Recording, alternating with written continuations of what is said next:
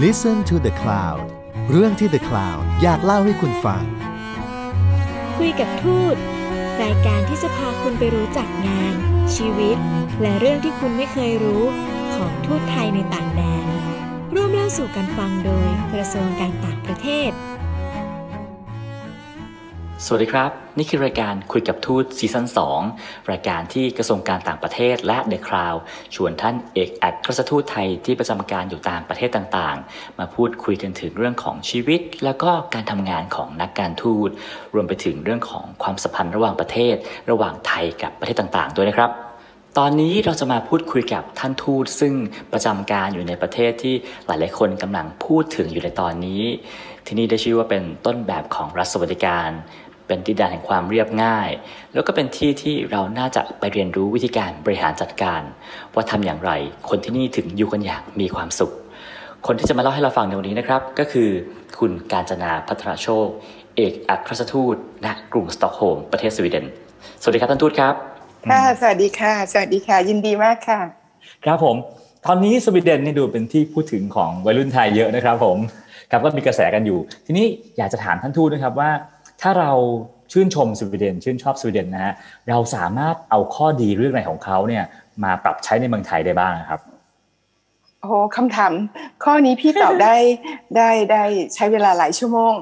เอาครับผมเอายิ่งที่ก่อนขึ้นขึ้นจากว่ามีมีข้อดีอะไรที่อ่าน่าสนใจนะคะ โดยสั้นๆเลยก็คือสรุปคำเดียวคือเรื่องการพัฒนาอย่างยั่งยืนเ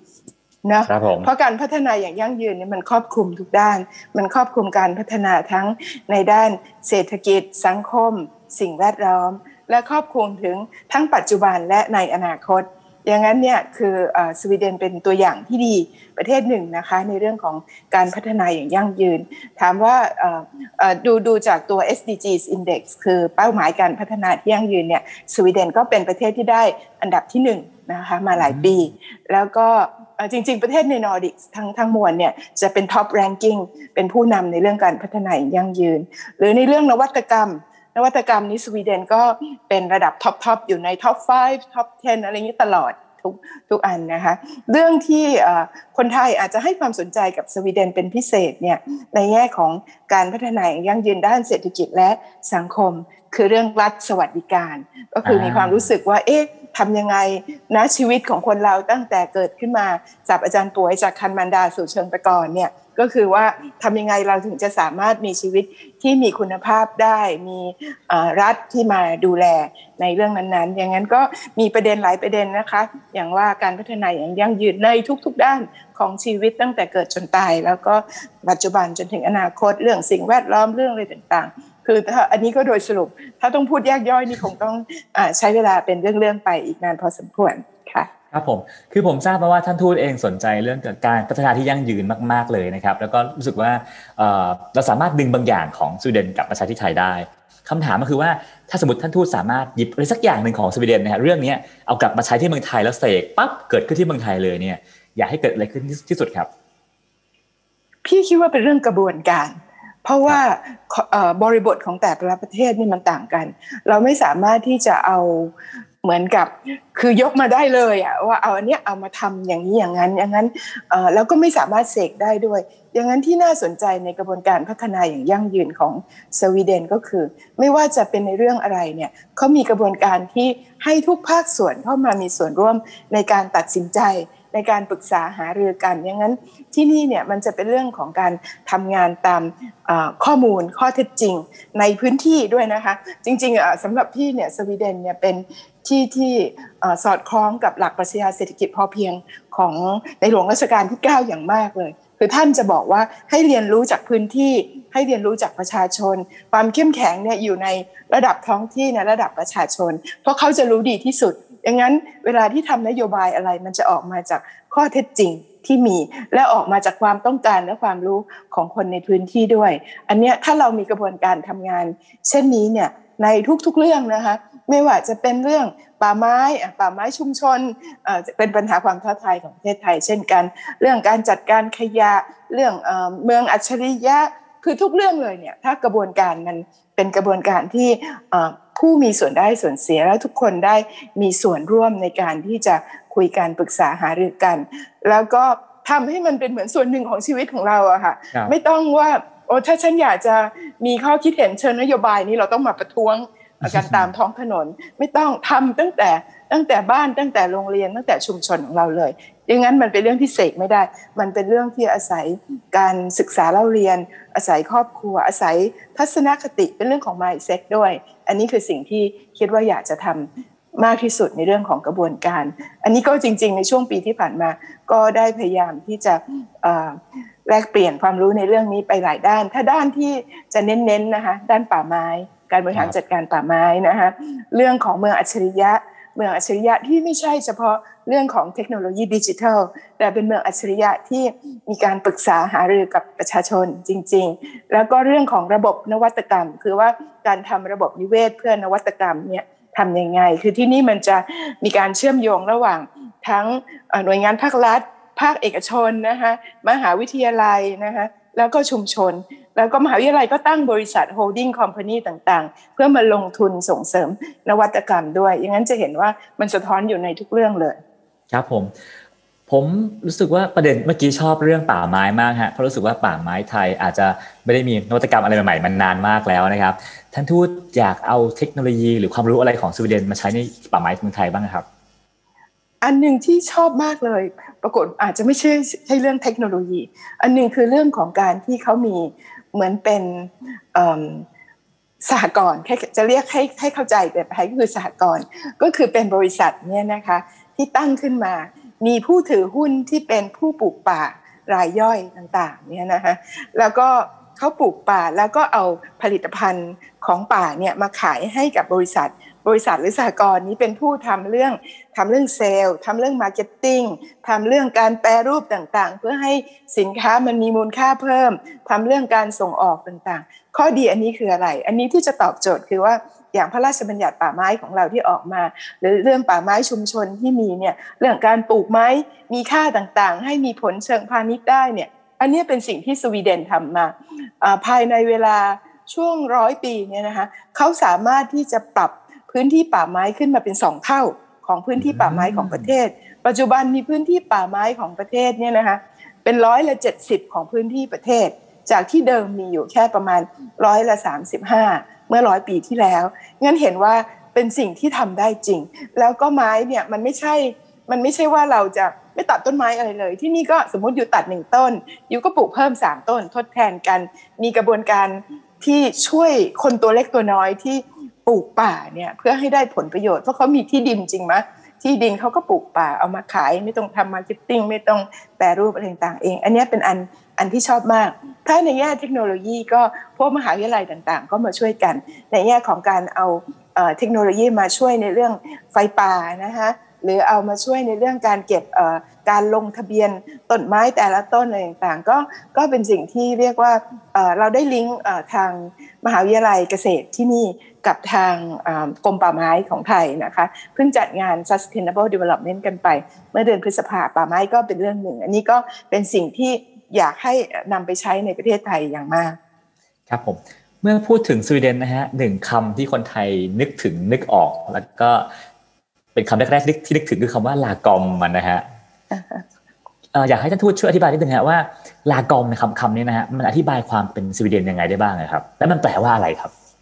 ค่ะ มันเป็นเรื่องของจริงๆเอ่อพี่ก็อยากเอ่อเทียบกับกับเมืองไทยอีกเช่นกัน คือก่อนหน้าที่จะมาประจำการ ก็เป็นคนที่ทำงานในเรื่องเป้าหมายการพัฒนาอย่างยั่งยืน แล้วก็เรื่องเศรษฐกิจพอเพียงมาอ่ายาวนานทีเดียว ก็พบว่ามันเข้ากับ concept ของ lagom ที่เนี่ยนะคะ ก็คือว่า คือ just enough ทำอะไรเนี่ยให้มันพอเหมาะพอดี แล้วก็พอเหมาะพอดีกับแต่ละคอนเท็กซ์แต่ละตัวบุคคลเนี่ยนะคะแล้วก็มันทำให้อันนี้อาจจะสะท้อนมาสู่ความที่สังคมสวีเดนให้ความสนใจเรื่องสิ่งแวดล้อมมากนะคะมีหนูอย่างเกรตาเป็นต้นก็คือว่าสมมติอยู่จะอยู่จะกินอยู่ก็ไม่อยู่ไม่กินให้มันเกินไปพอพอพอดี เอาให้มันประมาณ moderate อ่อพอพอเหมาะพอควรนะคะแล้วก็ไม่ไปเกิดผลกระทบต่ออคนในรุ่นหลังๆด้วย แล้วก็อีกอันหนึ่งที่ที่สังเกตเห็นก็คือคนคนสวีเดนจะมีความอ่ารักธรรมชาติค่อนข้างมากนะคะแล้วก็อย่างที่นี่เราจะเห็นเรื่องของของการขี่จักรยานไปเพื่ออจะลดไอการใช้พลังงานต่างๆ เรื่องของความที่ ไม่ไม่ไม่ไม่ใช่เป็นพวกที่แบบหรูหราติดแฟชั่นเอางี้ดีกว่า ไปไปคุยกับเจ้าของร้านขายเสื้อผ้าไทยที่นี่เขาบอกว่าเสื้อเขาที่ออกค่อนข้างแฟชั่นนิดนึงเนี่ยเด็กสวีเดนไม่ซื้อ เพราะว่าเด็กสวีเดนเนี่ยไม่ได้บ้าแฟชั่นไม่ได้ติดแบรนด์อะไรอย่างเงี้ยจะมีคนจากนักท่องเที่ยวมาซื้อแทนค่ะก็เป็นเรื่องของความพอดีในการดำรงชีวิตครับคือก็ว่ากันว่าคนสวีเดนนะฮะใช้ชีวิตดำเนินชีวิตแบบ lagom นะฮะทีนี้แล้วนักการทูตนะฮะ วิธีการทางการทูตของสวีเดนเนี่ยเขาดำเนินทางการทูตที่มีสไตล์เฉพาะตัวหรือแบบลากอมได้ไหมครับเออสไตล์การทูตสวีเดนพี่ว่าน่าสนใจมาก เพราะว่าอันหนึ่งสถานะของเขาเนี่ยเรียกว่าเขาเป็นประเทศซึ่งไม่ได้มีประวัติศาสตร์ในเรื่องของการเป็นอะไรอะผู้ครองอาณานิคม ผู้ล่าอาณานิคมต่างๆอย่างนั้นเรื่องของความไว้วางใจเนี่ยของประเทศต่างๆ กับสวีเดนก็จะมีมากกว่า ที่สองเขามีนักการทูตซึ่งเรียกว่ามีบทบาทในการเจรจาอะไรต่างๆ กันมาตั้งแต่โบราณการว่าอย่างนี้ได้แล้วก็เลขาธิการสหประชาชาติคนที่สองเพดาคัมมาโชเนี่ยก็เป็นคนสวีเดนนะคะแล้วก็มีนักการทูตสวีเดน ที่ในอดีตโดยเฉพาะในช่วงสงครามโลกครั้งที่สองเนี่ยมีชื่อเสียงในเรื่องของการที่ช่วยเหลือชาวยิว ให้รอดชีวิตเนี่ยมีหลายคนทีเดียวนะคะแล้วคนเหล่านี้ก็อาจจะเช่นเราวัลเลนเบิร์กอะไรเป็นต้นก็อาจจะตายไปในช่วงระหว่างนั้นด้วยเหตุอันอนาชงนนั่นเป็นต้นก็คือ เรียกว่าเป็นที่รู้กันว่านักการทูตสวีเดนเป็นผู้ที่มีความเสียสละมีหลักการต่างๆ ปัจจุบันข้อข้อเด่นเลยของการทูตสวีเดน คือเรื่อง feminist foreign policy คือเขาประกาศเขาเป็นประเทศแรกที่ประกาศนะคะว่าเขาจะยึดถือนโยบายการต่างประเทศที่ให้ความสำคัญกับเรื่องความเสมอภาคทางเพศเป็นหลัก แล้วก็อันนี้มันสะท้อนสอดสอดคล้องออกมาในการดำเนินนโยบายต่างประเทศของเขา ก็คือในเรื่องของสิทธิในเรื่องของคือคือเรียกว่า 3R คือเรื่อง rights เรื่อง representation แล้วก็เรื่อง resources ก็คือว่าเวลาดำเนินงานต่างๆ ก็จะต้องส่งเสริมในเรื่องสิทธิของสตรี ในเรื่องของ resources ก็จะเป็นเรื่อง economic empowerment อย่างนั้นเวลาที่ยูมี trade policy ยูมีเรื่อง development corporation ต่างๆ ก็สนับสนุนให้ผู้หญิงสามารถเข้าถึงได้ ในเรื่อง representation ก็จะเป็นในเรื่องของไม่ว่าจะในรัฐสภาในการเมืองในเวทีผู้หูภาคีต่างๆเนี่ยก็ผู้หญิงก็เข้ามาในนี้นะคะ แล้วก็อีกอันหนึ่งที่ที่นอกจากเรื่อง feminist foreign policy ก็เป็นจะเป็นเรื่อง democracy เรื่องประชาธิปไตย ซึ่งเขาถือว่ามัน มันเป็นพื้นฐานมันเป็นค่านิยมของประวัติศาสตร์ วัฒนธรรมของเขาที่ขึ้นมา ถามว่าลิงก์ไอ้ละกอมเข้ามากับการดำเนินนโยบายต่างประเทศของสวีเดนยังไง ก็คิดว่าอาจจะเชื่อมโยงได้ เพราะเขาไม่ใช่ประเทศที่จะแบบเหมือนกับอืมจะพูดยังไงดีเดี๋ยวไปพาดพิงประเทศอื่นเนาะเขาไม่ใช่ประเทศที่จะแบบเหมือนกับไปไปโอ้อวดนะคะไปโอ้อวดหรือไปอิมโพสหรือไปบอกว่าอันเนี้ยของเราดีที่สุด แต่ว่าสิ่งที่เขา ต้องการทำก็คือเป็นกาลยานมิตรเป็นเพื่อนที่ดีนั้นเพื่อนที่ดีเนี่ยต้องสามารถพูดในความจริงได้ เราไม่อวยกันอย่างเดียวใช่ไหมคะอย่างนั้นก็พูดในสิ่งที่เป็นจริงได้ แต่การพูดในสิ่งที่เป็นจริง ก็ต้องพูดในสิ่งที่เป็นประโยชน์ด้วยเนาะแล้วก็พูดกันอย่างเมตตา มีวิธีที่พูด มีการละเทศะ มีอะไรต่างๆ อันนี้ก็ในในเรื่องการดำเนินการทางการทูตเนี่ย เรื่องของทามมิ่งในการพูดอะไรต่างๆ มันก็เป็นเรื่องที่มีความสำคัญด้วย เพราะการสร้างความไว้วางใจเนี่ย เป็นพื้นฐานสำคัญสำหรับการดำเนินการทางการทูตนะคะค่ะครับผมแล้วระหว่างไทยกับสวีเดนเนี่ยนะฮะเรามีความสัมพันธ์ที่เนิ่นนานแล้วก็แนบแน่นกันแค่ไหนครับผมความสัมพันธ์เราสถาปนาความสัมพันธ์ทางการทูตกันเมื่อปี 1868 นะคะแล้วก็คศนะคะแล้วก็ รัชกาลที่ 5 ท่านก็เสด็จมาเมื่อปี 1897 ในการที่เสด็จพระราชดำเนินเยือนประเทศในยุโรปต่างๆ แล้วก็ในตอนนั้นเนี่ยท่านได้มาดูงานเรื่องป่าไม้ด้วยนะคะอ่าเห็นว่าว่าเรื่องป่าไม้นี่ย้อนไปตั้งใจมาก ก็เรียกว่าความสัมพันธ์มีไกลมียาวนาน แต่อาจจะไม่หวือหวาคือความสัมพันธ์มันจะไม่ไม่คือในอดีตเวลาเราเรียนประวัติศาสตร์ เราจะได้ยินถึงดัชโปรตุเกสใช่ไหมอเมริกาอังกฤษอะไรสวีเดนไม่ได้มาใน ในแบบนั้นนะคะเพราะเขาไม่ได้มาในฐานะเจ้าอาณานิคมดังนั้นแรกๆเขาก็จะมาในฐานะคนที่มาทำงาน อาจจะมาทำงานเรื่องป่าไม้จากบันทึกผู้หญิงคนแรกที่แต่งงานกับชาวสวีเดนก็เป็นชาวสวีเดนที่ไปทำงานป่าไม้ของบริษัท East Asiatic อยู่ที่แพร่เป็นต้น ตั้งแต่สมัยปีบันทึกของกงสุลสวีเดนนี่บันทึกไว้เป็นทางการเมื่อปี 2411 ซึ่งก็เป็นปีที่รัชกาลที่ 5 ขึ้นของราช เช่นกันอย่างนั้นมันเป็นความสัมพันธ์ระดับเศรษฐกิจแล้วก็ระดับประชาชนมากกว่า แต่ปัจจุบันเนี่ยมาถึงเรียกว่าปัจจุบันนี้น่าน่าสนใจมากพออยู่กันมาเนี่ยปัจจุบันเรามีชุมชนคนไทยในสวีเดนเยอะมากนะคะพอบอกใครก็ตกใจกันหมด ถ้าตัวเลขของอทางตอมอทางนี้เนี่ยอยู่ที่ประมาณสัก 4 4 0 0 0นะคะแต่อันนี้ไม่ได้นับรวมคนที่มาเกิด generation ที่ 2 ที่ 3 อย่างนั้น เราประมาณว่าน่าจะมี 6 0 0 0 0 8 0 0 0คนนะคะสะท้อนความ ใหญ่ของชุมชนไทยได้จากจำนวนวัดไทยและสำนักสงฆ์ค่ะ มีวัดไทยและสำนักสงฆ์อยู่ถึง 31 แห่งในสวีเดนปัจจุบันทั่วประเทศแต่ละครับ ใช่ค่ะฮะเรียกว่าแล้วก็ร้านอาหารไทยนี่เยอะมาก เราก็ถึงขั้นแซวๆกันว่า เอ๊ะ ร้านอาหารไทยมีมากกว่าเซเว่นอีเลฟเว่นหรือเปล่าดังนั้นความสัมพันธ์ก็ ก็เรียกว่าเป็นความสัมพันธ์ในชั้นเศรษฐกิจในชั้นชุมชน ในชั้นชุมชนเนี่ยเราเริ่มมามีความตระหนักมากขึ้นตอนห่วงสึนามิอะค่ะจำได้ไหมว่าสึนามิเอ้าตายแล้วทำไม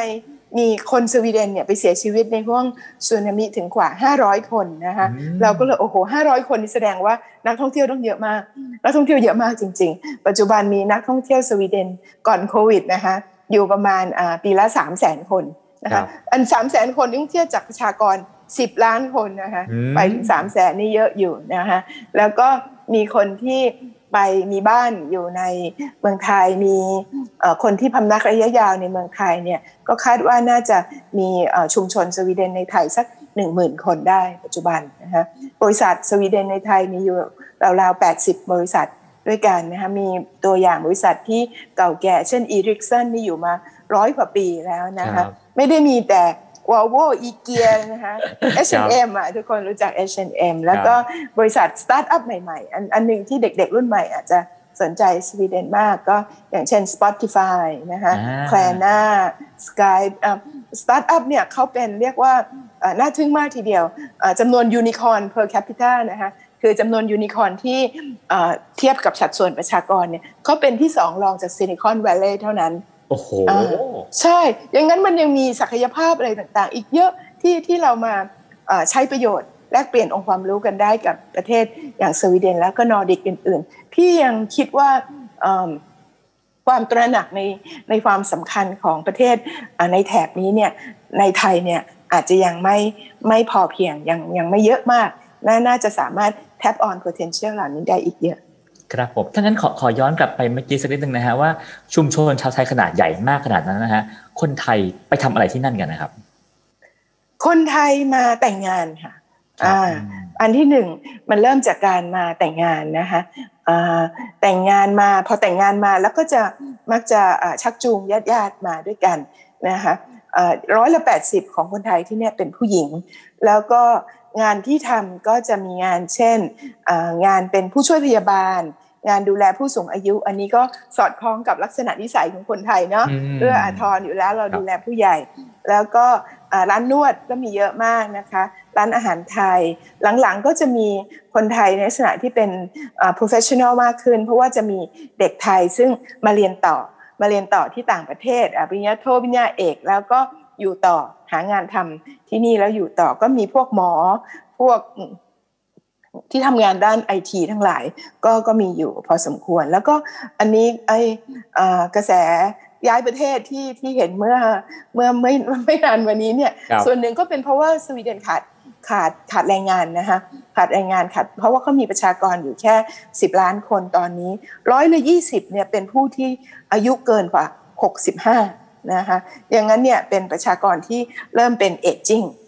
เอจละละจริง ๆ แล้วคือมีประชากรผู้สูงอายุเราจะเห็นคนอายุ 90ร้อยปีอะไรนี่เป็นเรื่องปกติธรรมดานะคะเห็นเห็นอยู่เยอะอย่างนั้นเขาขาดเขาขาดคนที่ทำงาน ขาดคนที่ทำงานทั้งโดยเฉพาะทั้งในระดับแรงงานที่ไร้ทักษะนะคะกับแรงงานที่มีทักษะก็ขาด แต่ว่าถามว่าพอขาดแล้วเนี่ยหางานง่ายไหมไม่ได้หางานง่ายนะ หางานยากบางทีคนที่มี เพราะว่ามันควรจะต้องรู้ภาษาสวีดิชด้วยนะคะ แล้วก็อันหนึ่งที่เด็กๆรุ่นหลังมา แล้วก็อาจจะขอ resident permit ได้ง่ายขึ้น ก็เพราะว่าอยู่ที่นี่ 5 ปี แล้วสามารถที่จะมีสิทธิ์ที่จะขอ resident permit ได้นะคะก็ก็ก็เลยเป็นนำมาสู่ของกระบวนการโยกย้ายถิ่นฐานของผู้คน สวีเดนเป็นประเทศที่มีประชากรโยกย้ายถิ่นฐานเข้ามาเยอะมากเพราะเขาใจดี อย่างนั้นในอดีตเนี่ยก็จะมีถามว่ากลุ่มคนที่เป็นประชากรที่มีเยอะอยู่ที่นี่กลุ่มหนึ่งคือฟินแลนด์เพราะคนฟินแลนด์เนี่ยย้ายมาตอนที่มีสงครามกับรัสเซียเป็นต้น แล้วก็ตอนที่โควิดเนี่ยคนที่มีเชื้อสายฟินแลนด์เนี่ยเสียชีวิตไปเยอะ เพราะเป็นผู้สูงอายุค่ะเป็นผู้สูงอายุที่ยกย้ายมาแต่ตอนนั้นช่วงต่อมาก็จะเป็นคนที่มาจากสมัยความปัญหาในยูโกสลาเวียในคาบสมุทรบอลข่าน ก็จะเป็นล็อตนั้นมา ต่อมาก็จะเป็นพวกซีเรียอัฟกานิสถานนะคะที่มาปาเลสไตน์ต่างๆ เหล่านี้ก็อันนี้อันนี้เป็นความท้าทายอันหนึ่งของสังคมสวีเดนด้วย เช่นเดียวกับสังคมอเมริกัน มันก็จะเริ่มมีกระแสขวายขวาที่ที่ต่อต้านเรื่องอการยกย้ายถิ่นฐานทำไมต้องเอาเงินของรัฐไปดูแลคนเหล่านี้อะไรก็เป็นความท้าทายสำคัญของสวีเดนทีเดียว ครับผมคนไทยอีกกลุ่มหนึ่งที่เดินทางไปที่นู่นนะฮะก็คือเป็นการเดินทางไปชั่วคราวก็คือไปเก็บเบอร์รี่ เป็นคนกลุ่มที่ใหญ่แค่ไหนแล้วเขาไปทำอะไรกันนะครับ คนที่คนไทยที่มาเก็บเบอร์รี่เนี่ยปีที่ไม่ใช่ปีโควิดเนี่ยจำนวนมักจะตกอยู่ประมาณ 6,000 คนนะคะซึ่งก็มาเก็บเบอร์รี่กันประมาณ 2 เดือน ในช่วงฤดูร้อนเนี่ยนะคะสองถึงสามเดือนแล้วแต่แล้วก็เมื่อก่อนสมัยก่อนอาจจะสัก สิบปีที่แล้วเลยมันก็จะมีปัญหาเรื่องของอการตกทุกข์ได้ยากการถูกหลอกอะไรแต่อะไรบ้างนะคะก็แต่ปัจจุบันเนี่ยก็ก็ก็ดีขึ้นมาก เพราะว่ารัฐบาลสวีเดนเนี่ยเขาก็ให้ความสำคัญ เวลาเขาเห็นปัญหาเนี่ยเขาก็จัดการแก้ไข พี่ก็ได้อ่านรีเสิร์ชที่เขาส่งเจ้าหน้าที่ลงไปพื้นที่ในประเทศไทยเลย ไปในพื้นที่ของคนที่เนี่ยอย่างชัยภูมิอุดรเนี่ยจะเป็นที่ที่คนมาเก็บเบอร์รี่กันเยอะนะคะเพราะก็เขาก็จะชักจูงกันมาไงคนหนึ่งมาปีนี้ปีหน้ารายได้ดีนะมาด้วยกันเขาก็จะส่งคนไปเก็บข้อมูลมาดูว่าคนประเภทไหนที่มาเขาได้รายได้ยังไงเขาถูกหลอกไหมเขาก็มาปรับปรุงกฎหมายของเขาอย่างนั้นการมาเก็บเบอร์รี่ปัจจุบันคือคุณจะต้องได้ work permit แล้วก็มันจะมีมันจะมีรายได้ขั้นต่ำที่นายจ้างจะต้องประกันไว้กับลูกจ้างว่า ต่อให้ปีนั้นเนี่ยผลิตภัณฑ์ผลเบอร์รี่ไม่ไม่เยอะเนี่ยคุณก็จะได้เงินค่าจ้างขั้นต่ำที่ตอบแทนเนี่ยคุ้มค่าพอกับการที่คุณได้จ่ายค่าเดินทางค่าอะไรต่างๆ มา ก็ปีที่แล้วในช่วงโควิดเนี่ย ก็ลำบากมากตอนแรกก็เอ๊ะจะมาหรือไม่มาเดี๋ยวมาติดเชื้อโควิด จะทำยังไงกัน ในที่สุดก็ได้มีการเจรจากับบริษัทนายจ้าง ขอให้ดูแลลูกจ้างอย่างดีนะคะคือมี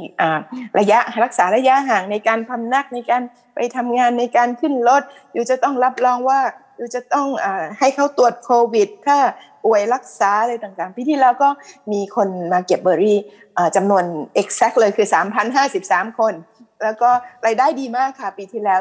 3,053 คนนี้ เราประเมินว่าในห่วง 2 เดือนเนี่ยสามารถนำเงินเข้าประเทศไทยได้ 600 ล้านบาทนะคะอย่างนั้นก็เรียกว่า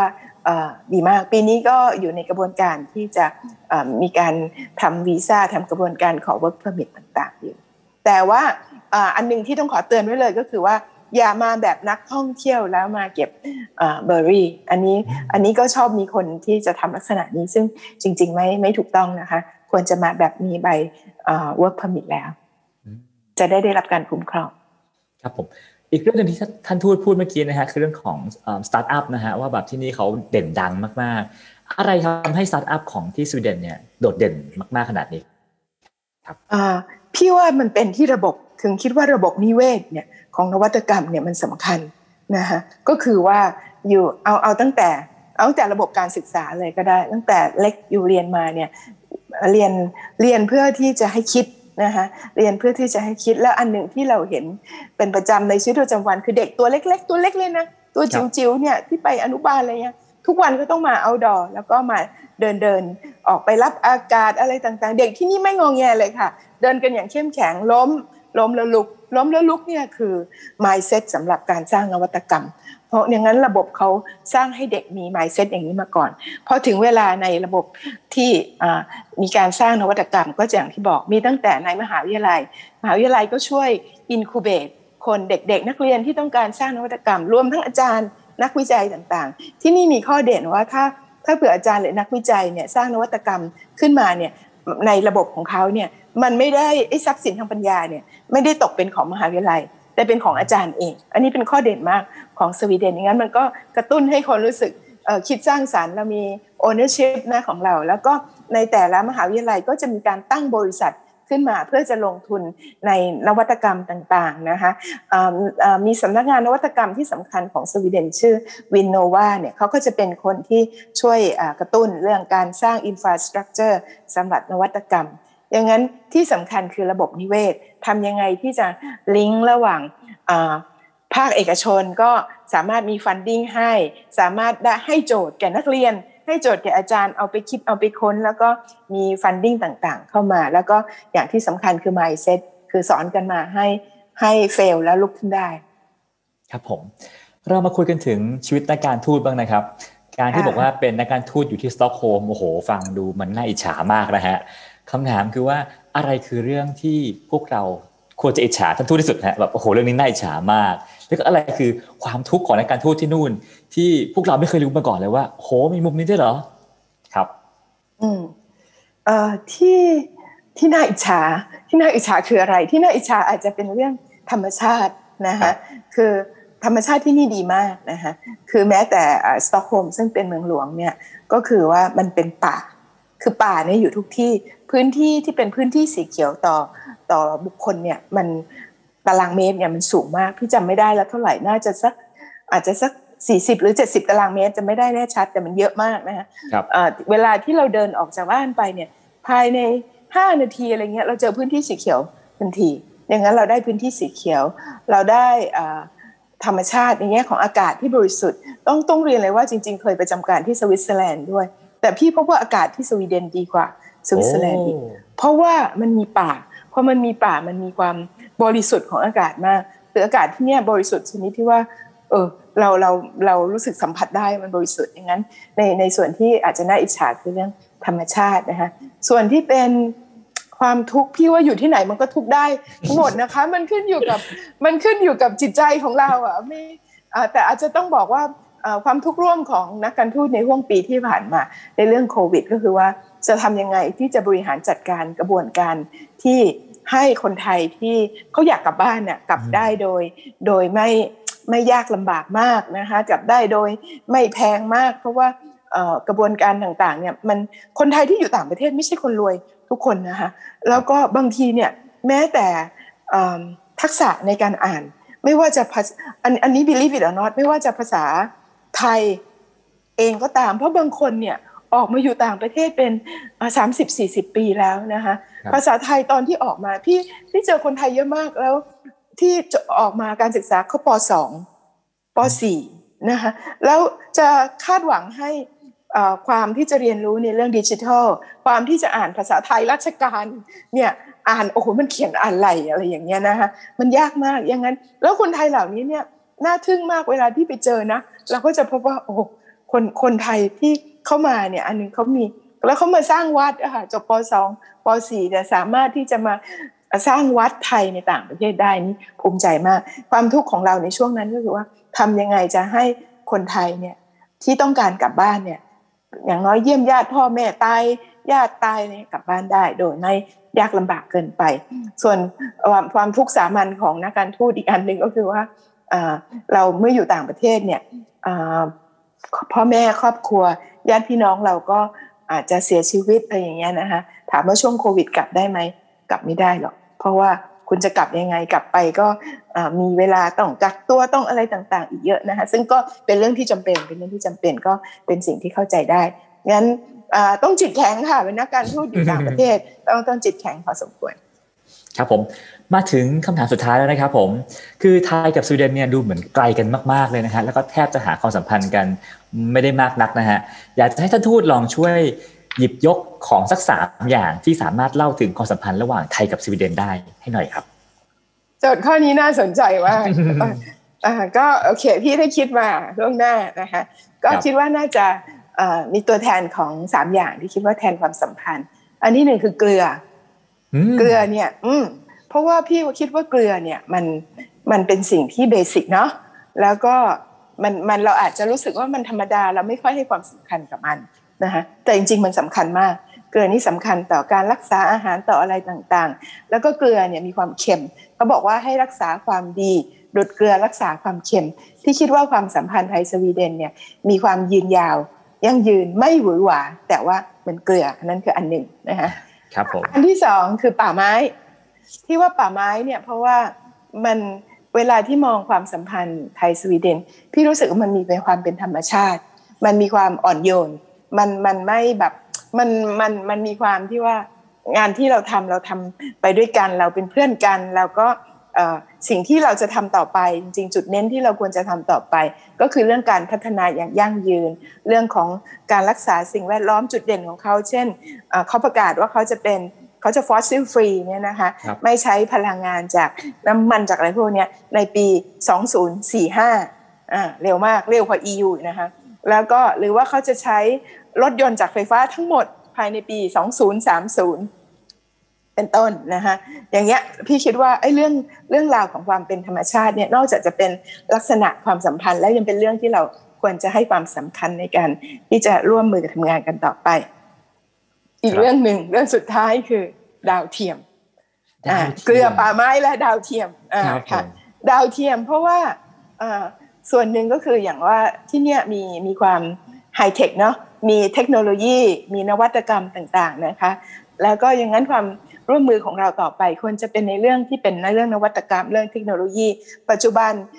สวีเดนเนี่ยไปตั้งสถานีรับสัญญาณดาวเทียม อยู่ที่อุทยานนวัตกรรมรังสรรค์อวกาศที่ศรีราชานะคะเพื่อที่จะได้รับสัญญาณดาวเทียมจากดาวเทียมที่โคจรบริเวณเอเชียแปซิฟิกแล้วก็ดาวเทียม คือสวีเดนเนี่ยมีความก้าวหน้าในในเรื่องดาวเทียมมาก อย่างนั้นในโลกในประเทศต่างๆ ที่มีการดำเนินงานเรื่องดาวเทียมเนี่ยสวีเดนได้เข้าไปเป็น partner ด้วยเสมอนะคะประมาณสักกว่า 80 ประเทศทั่วโลกที่สวีเดนไปทำงานเรื่องดาวเทียมด้วย อย่างนั้นเนี่ยก็คิดว่าความสัมพันธ์ของเรา ตั้งอยู่บนพื้นฐานความยั่งยืนคือเกลือ ไม่หวือหวาไม่หวานด้วย คือมันไม่ใช่แบบมาอวยกันหรืออะไรเงี้ยเป็นเกลืออาจจะเค็มสักนิดนะคะแล้วก็เรื่องป่าไม้ก็มีความยั่งยืนมีธรรมชาติ เรื่องดาวเทียมคือเรื่องเทคโนโลยีนวัตกรรมต่อไปในอนาคต ชอบชอบโจทย์ข้อนี้มากเลย ครับผมคือก่อนหน้านี้ก่อนจะคุยกับท่านทูตนะฮะผมมองว่าไทยกับสวีเดนเนี่ยผมรู้จักความสัมพันธ์ก็แค่ผ่าน H&M นะฮะผ่าน อีเกียผ่านวอลโวแต่ว่าพอคุยวันนี้แล้วก็พบว่าอุ้ยเราเราสัมพันธ์กันอีกเยอะมาก มีคนไทยมาเก็บเบอร์รี่นะฮะแล้วก็ยังมีเรื่องอีกหลายเรื่องที่เช่นเรื่องป่าไม้นะฮะที่เราสามารถทำงานร่วมกันได้ในอนาคตด้วย ก็เลยรู้สึกว่า เออ ผมว่าเราอาจจะต้องมองประเทศนี้ใหม่นะฮะว่าจริงๆแล้วเรามีศักยภาพในการทำงานร่วมกันอีกเยอะมากเลยนะครับ วันนี้เวลาหมดแล้วนะฮะทางรายการก็คงต้องขอขอบคุณท่านทูตการจนาพัทรโชคนะครับ เอกอัครทูตณกรุงสต็อกโฮล์มมากนะครับ หวังว่าโอกาสหน้าเราจะได้กลับมาคุยกันใหม่นะครับท่านทูตค่ะ ขอบคุณมากค่ะ สวัสดีค่ะสวัสดีครับสวัสดีค่ะสวัสดีค่ะ ติดตามเรื่องราวดีๆ และรายการอื่นๆจาก The Cloud ได้ที่ readthecloud.co หรือแอปพลิเคชันสำหรับฟังพอดแคสต์